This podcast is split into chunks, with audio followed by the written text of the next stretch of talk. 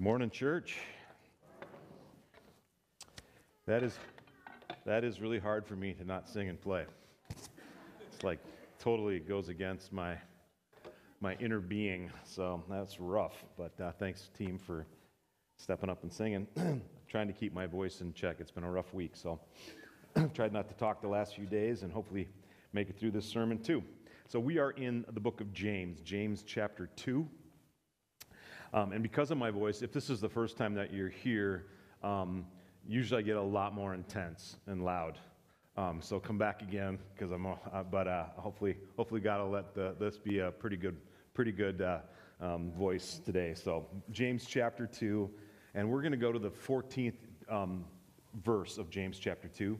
Um, if you're getting into your Bible, you don't know your way around very much yet. Basically, the first two thirds of the Bible is the Old Testament or so, and then the last third, or a little bigger than that, is the New Testament. And about halfway through the New Testament is a big book called Hebrews, and the next book would be James. So go to James chapter 2, verse 14. James, the brother of Jesus, wrote this. He writes this What good is it, my brothers, if someone says he has faith but does not have works? Can that faith save him? If a brother or a sister is poorly clothed and lacking in daily food, and one of you says to them, Go in peace and be warm and filled, without giving them the things needed for the body, what good is that? So also, faith by itself, if it does not have works, is dead. But someone will say, Well, you have faith and I have works. Well, show me your faith apart from your works, and I will show you my faith by my works. You believe that God is one? Well, you do well. Even the demons believe and shudder. Do you want to be shown, you foolish person, that faith apart from works is useless? Was not Abraham, our father, justified by works when he offered up his son Isaac on that altar? You see that faith was active with his works, and faith was completed by his works. And the scripture was fulfilled that says, Abraham believed God and was counted to him as righteousness. And he was called a friend of God. You see that a person is justified by works and not by faith alone. And in the same way, was also not also Rahab, the prostitute, justified by works when she received the messengers and sent them out by another way? For as the body apart from the spirit is dead, so also faith apart from works is dead. Let's pray. we better pray seriously on this one here. Let's pray. Father, we're grateful. We're grateful for the work of your Holy Spirit, that you promise the way that your Spirit gathers us together. We're grateful for the ways, Lord, that your Spirit um, brings to life the Word of God, that this book isn't an academic study that we're doing here today, Father, but when we open it together, it comes alive and it starts to reshape our hearts and our minds and our lives. And we pray that you would do that. So pour out your Spirit on us into this place and into each of our hearts and minds, Lord. Would you do a work in us? Would you grant us the fruit of the Spirit and the gifts of the Spirit? Would you move in us, creating faith? Lord, we'd ask this in Jesus' name. Empty me of myself Give me a voice today and fill me with your spirit that the words of my mouth and the meditations of our hearts might be acceptable in your sight, for you are our strength and our salvation. And all God's people say together, Amen. Jeff, can you give me just a little more volume? And I, I don't know. Thank you. I'll talk a little softer. Maybe. all right. Well, here we go. James chapter 2. If someone says he has faith but does not have works, can that faith save him? That's what James asks us this morning. Well, if you've spent any time around this church or listened to sermons or had theological conversations with Pastor Greg or myself, you've probably heard quoted a number of times Ephesians chapters 2, verses 8 through 9. Ephesians 2, 8, and 9 are wonderful verses that speak of God's goodness and mercy and love and you might recall them or even maybe have these memorized. The verses are so kind of central to our faith. Do you remember what they are? Ephesians 2 8 and 9. For by grace you have been saved through faith, right? And this is not your own doing, it is a gift of God, not a result of works, so that no one may boast. We talk about those verses frequently because they remind us that salvation is from God and Him alone. Salvation can't be earned. It isn't something that we can work towards. God isn't waiting for you to kind of get yourself to this level so that He can save you, right? It isn't about how good we are or how much good we've done. Salvation is from God, it's for God, it's, it's lived to God. It's a total and complete gift. Given to the undeserving. Remember, while we were yet sinners, Christ died for us, right? Salvation is from God, it's for God. And through this gift, through this gift that is given, we see just how powerful God's forgiveness and love is for us. These are really important verses, Ephesians, because they truly express the gospel in a really concise and direct way. You're saved by God, not anything you can do or because that you've, you've earned it in some way. That's the good news. We have faith and salvation through Jesus. Jesus accomplishes this, this for us on the cross. Sin is forgiven, righteousness is given, departed to the believing, reconciled back to God, renewed into a life giving relationship with the Father, all by God's work for us, saved by grace. Amen? Some make that little acronym out of grace, right? God's riches, riches at Christ's expense. What a gift! It's the most incredible gift anyone can receive abundant and eternal life in Christ Jesus. And we haven't lifted a finger to make that happen. It's gift. It's free, as Ephesians reminds us, not a result of works, so that no one may boast. Not a result of works, so that we aren't able to claim any credit. All credit, honor, and glory belong to God. Our works don't get us into heaven. Only faith in Jesus. And, you know, Jesus even highlights this in Matthew chapter 27, or Matthew chapter 7. If you, if you go to Matthew chapter 7, what you find there is Jesus preaching, and, and he, says, he says this in Matthew 7, verse 21. Not everyone who says to me, Lord, Lord, will enter the kingdom of heaven but the one who does the will of my Father who is in heaven. On that day, many will say to me, Lord, Lord, did we not prophesy in your name and cast out demons in your name? And didn't we do mighty works in your name? And then he'll declare to them, and then I will declare to them, I never knew you. Depart from me, you workers of lawlessness. say, hey, weren't we doing all kinds of great works in your name? You know, wasn't it about us? And Jesus says, I, I never knew you. It wasn't about faith and trust in the Lord. Those works were works done to you know, garner favor with God or to, to be seen by people. And the Lord says, hey, it's not about works, about trusting in me. For by grace you've been saved through faith, and this is not your own doing, it's a gift of God, not a result of works, so that no one may boast. Well, that's true. We claim it. However, James is asking us a question this morning that we have to come to terms with. If someone says he has faith but does not have works, can that faith save him? That's what he asks. Well, perhaps another way to say it is this if faith doesn't change you, if faith in Jesus doesn't cause you to look at God's calling and commandments differently, if you don't desire to keep those commandments and love the Lord your God and please God, is your faith alive? Is there faith? Well, if faith in Jesus doesn't cause you to treat people differently, if, you, if your life isn't affected by your faith, how you live isn't affected by what you believe and what you believe about God's action for you, do you have faith? Have you really received the gift that God gives through Jesus if your faith isn't moving you to do good out there in the world for Jesus' sake? James tells us this morning faith without works is dead. You can't claim faith in Jesus and then live a life that is counter to God's call and commands. You can't say, I believe in Jesus, and then treat those who Jesus loves and is trying to save poorly. Look at Ephesians chapter 2 again. We're going to go there. Look at Ephesians chapter 2. I read verses 8 and 9. It's important to read 10. I'm going to read them all together here. Ephesians 2 8. For by grace you have been saved through faith, and this is not your own doing, it is the gift of God, not a result of works, so that no one may boast. Now look at verse 10. For we are his workmanship, created in Christ Jesus for what? For good works, which God prepared beforehand that we should walk in them. Verse 9, not a result of works, so no one can boast. but created in Christ Jesus for them. We're not saved by them, but we're created for them. That's a big distinction, and we got to get that right. We have to get that right.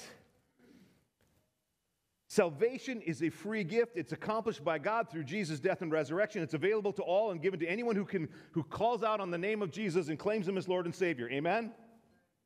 But, as both the Apostle Paul, who wrote the book of Ephesians to the church in Ephesus, and James, the brother of Jesus, from James that we just read earlier, agree that faith in Jesus, when it's received by someone, if it's true, living, dynamic faith, should naturally cause them to live and act differently.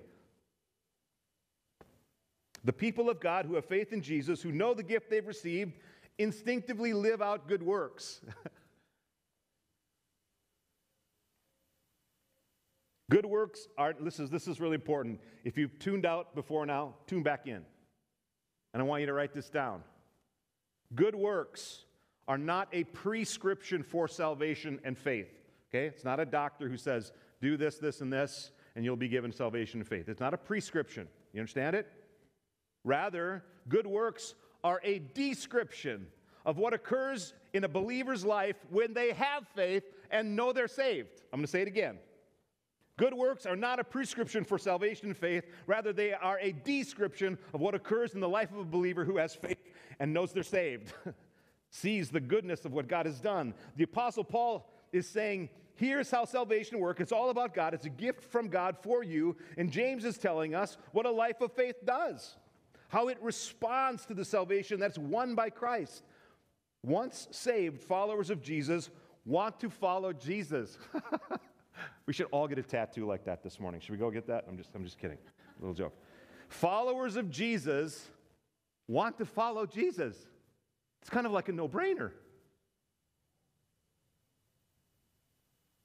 They want to love the Lord their God and love their neighbors as themselves. Good works flow out of the heart and the life of followers of Jesus, not to please God or to win favor, but because of the wonder of God's work in their life. They can't help but live out a life of good for those around them because of what God has done for them. Anybody, has God done anything for you? Are you aware of it? Can I get, a, can I get an amen? Right?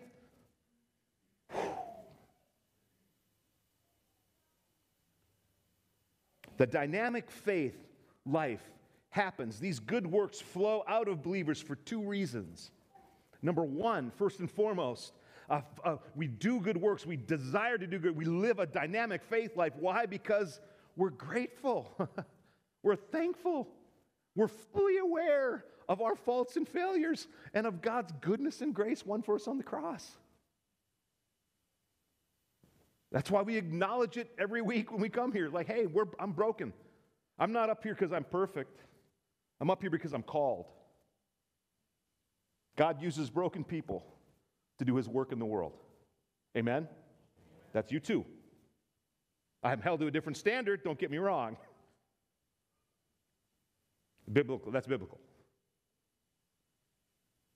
But God uses broken people. So, first and foremost, our good works flow out of us because we're grateful for all that God has done. Secondly, our works occur and flow out of us as followers of Jesus because we want other people to know the salvation and the life that comes from having a relationship to Jesus Christ.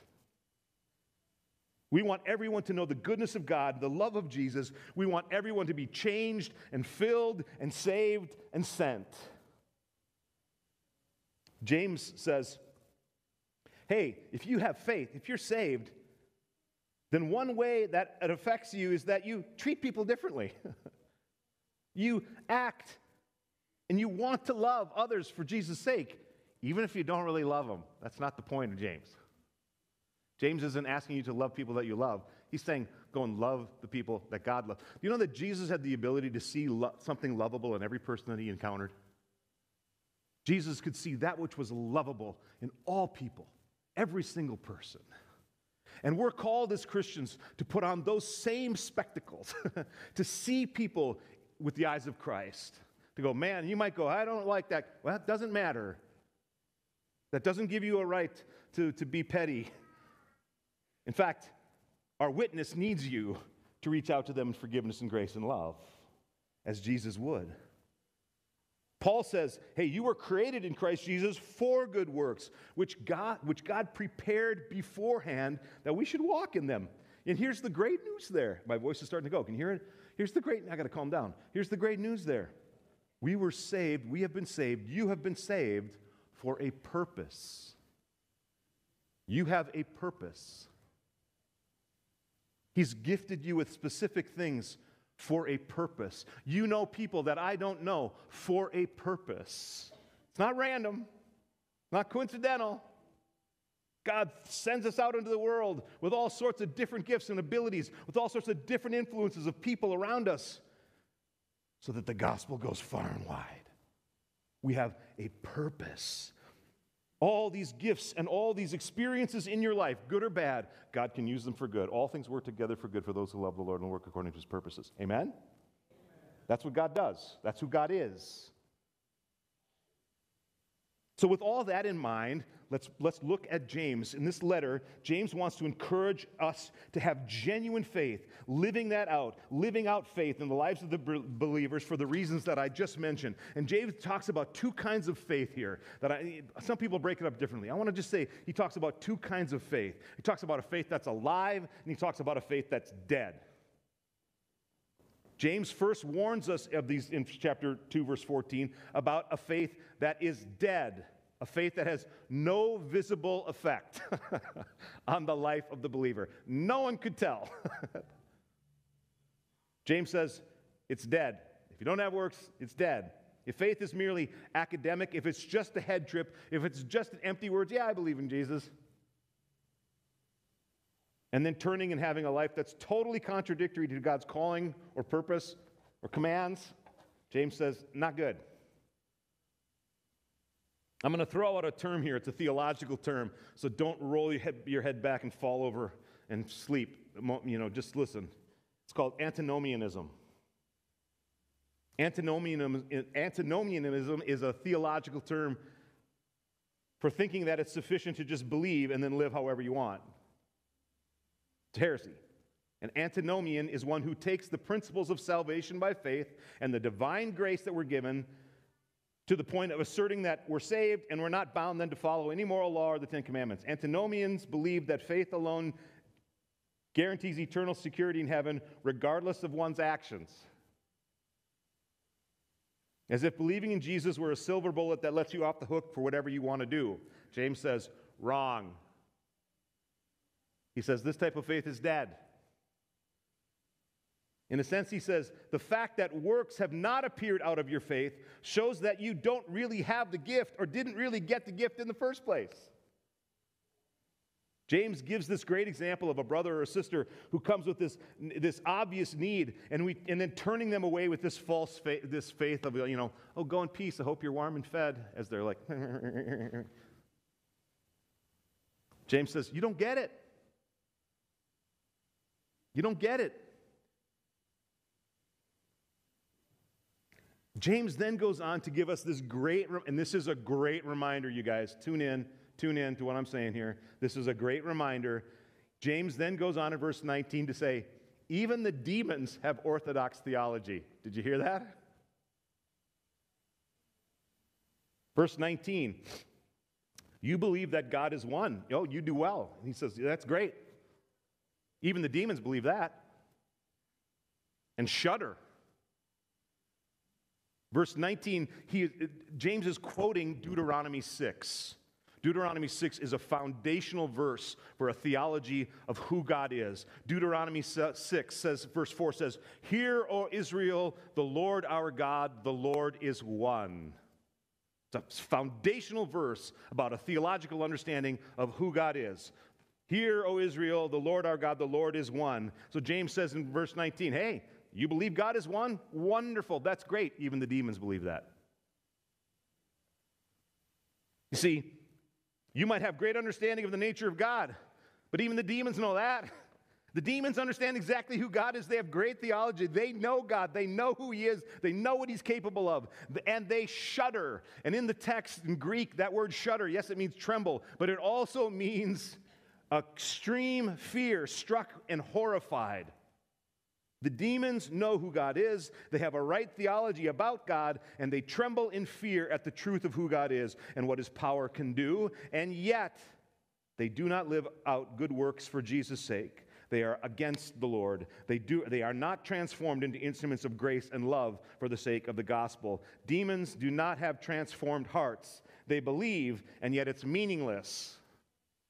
The reality of who God is has not affected them, their hearts, their lives. James says, as Christians who know the Lord, who've received the gift, our lives should reflect that knowledge, and faith should be alive and dynamic. Amen? Dead faith only touches the mind. You have a lot of knowledge. A dynamic living faith impacts not only the mind, because it's not, it's not like it shouldn't impact the mind. A living dynamic faith impacts the mind, it impacts the heart, and it impacts the entire life and how we live. The whole being. James calls us to a living faith, uh, a faith that impacts who we are and how we are and how we live. One writer said it like this that I read this week. He said, We are saved by faith alone. Okay? Saved by faith alone. But the faith that saves is never alone. As Paul said in Ephesians, we're saved by grace through faith for good works. The desire to love the Lord and love the neighbor flows out of faith. In fact, if you go back just a few chapters, we're in James 2. If you go back to the, the, uh, the 11th chapter of the book of Hebrews, Hebrews chapter 11, what you find in Hebrews chapter 11 is it's an entire chapter called on faith. In fact, might be titled, chapter 11 might be titled by faith or uh, the great chapter of faith. It'll, it'll say something like that. And the entire chapter 11, and it's a fairly long chapter in the book of Hebrews, is all about faith. And when you look at it, what you'll notice is over and over again in chapter 11 of Hebrews, it'll say by faith, by faith, by faith. And it, sp- and it picks up all of these, of these biblical characters and how they lived by faith. It's all on faith. But if you look at it, you, verse 20, verse 17, by faith, um, verse 23, by faith, verse 29, by faith. It's just by faith, by faith, by faith, over and over and again. But look at what follows each of those words. By faith, Noah built an ark. By faith, Abraham obeyed God. By faith, Moses led the people out of Egypt by faith. By faith. In Hebrews, this great chapter on faith, we see how faith overflows into the life of people, and you can't separate out faith and good works. Are you with me? But we got to keep it clear what saves us. God saves us, saved by grace, faith alone. And out of that flows good works. A living, dynamic faith is one where that relationship to Jesus impacts my relationship with God and with all people. People can see Jesus at work in and through dynamic, faithful Christians. Now, you might say, Whoa, whoa, whoa, whoa, Pastor Dave, I can't live up to that. and you're right. Stick with me. You won't be perfect in this. You won't be able to do 24 7 good works all the time because sometimes you don't wake up on the right side of the bed and you're not in a good place because you're broken just like me. Amen? But, but, that being said, our desire changes. And what we desire to do, and sometimes what we do, aren't always in line, right? But we're, hope, we're always longing for. We hope to. We try to. We, we, we, every day we, we, we ask for forgiveness. And, we, and, we, and part of what the world then sees is our relationship to Jesus, even in our faults and failures and, and, and, and, and brokenness. Because we're always seeking to live out faith through good works and to love others really well. Amen?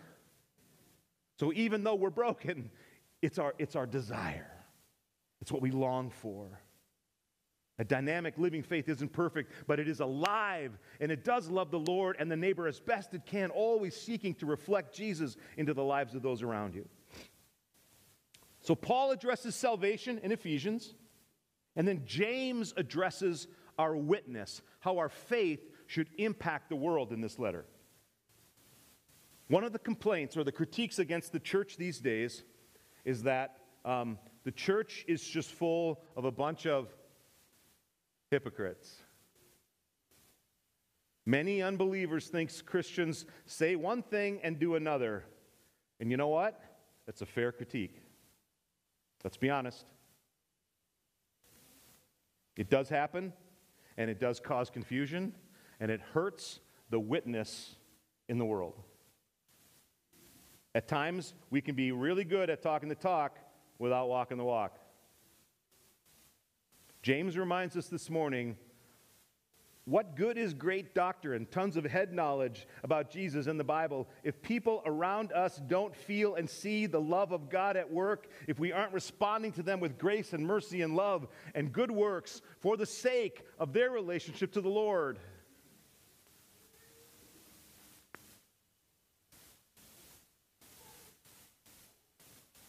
James is calling the church to get its act together. Yes, salvation is a gift, so live it out. Entice people with your love and your good works. Let's share all that God has done for us and in us with others so that they can be saved and changed and filled and sent into the world for Jesus' sake. So, what does that look like? Well, here's where maybe some preachers might really get specific. We're going to get out a whiteboard. We'll talk about what we're going to do and what we're not going to do. I'm not going to do that. God will do his work in you. He's gifted you with various gifts. Things that I don't have, you have. You'll live that reality out in different ways with different people. But we're going to start here and we're going to ground ourselves in this. As we step out seeking to do good work, because it starts here. This is the foundation. This is how we impact the world by living out the gifts that God has given us. Remember, as it says in, in, in, the first chapter of James, verse 1, chapter 1, verse 22, be not just hearers of the word, but also doers of the word. And so God is calling us to live that out in, in, in powerful ways. And that, that might mean, you know, living out your gifts really specifically. Uh, it might mean reaching out in prayer or encouragement to somebody around you. There's all sorts of ways that you will be living out good works that as an overflow out of the heart of faith in the lives of people around you this week. You will. That's what faith does. You can't separate them. And I, and I was reminded this week, um, I, somebody, um, somebody put an anonymous letter in our mailbox. Sometimes that's not always good, but this one was good. Um, put an anonymous letter in our mailbox a couple of weeks ago, and I want to read it to you because um, it has it, it, will speak to what we're talking about today. Um, it was in response to the the uh, testimonies that we had, the six people gave over the course of our, of our Lenten season when we did testimonies in our services. This was in the mailbox, anonymous. Dear Living Word, the encouragement that I received this Lenten season has been life changing. It's amazing how powerful each person's story is, even when they're not over the top, extraordinary life stories. No one had been a missionary or a prophet, they'd been normal people.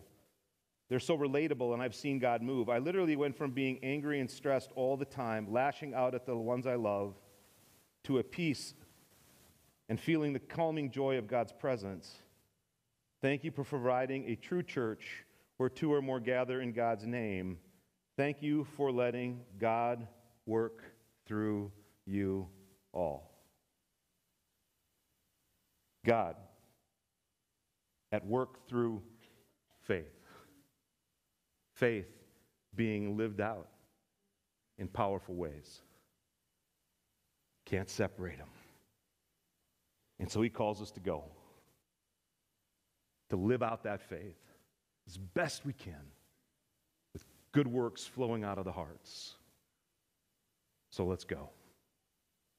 Let's pray. Father, we are grateful. We're grateful for the work that you that you do in us and to us and through us. Pour out your Spirit, Lord. Lord, help us to be effective witnesses for the gospel, that, that, our, that our words and our deeds match, that we're not just hearers of the word, but doers, Lord.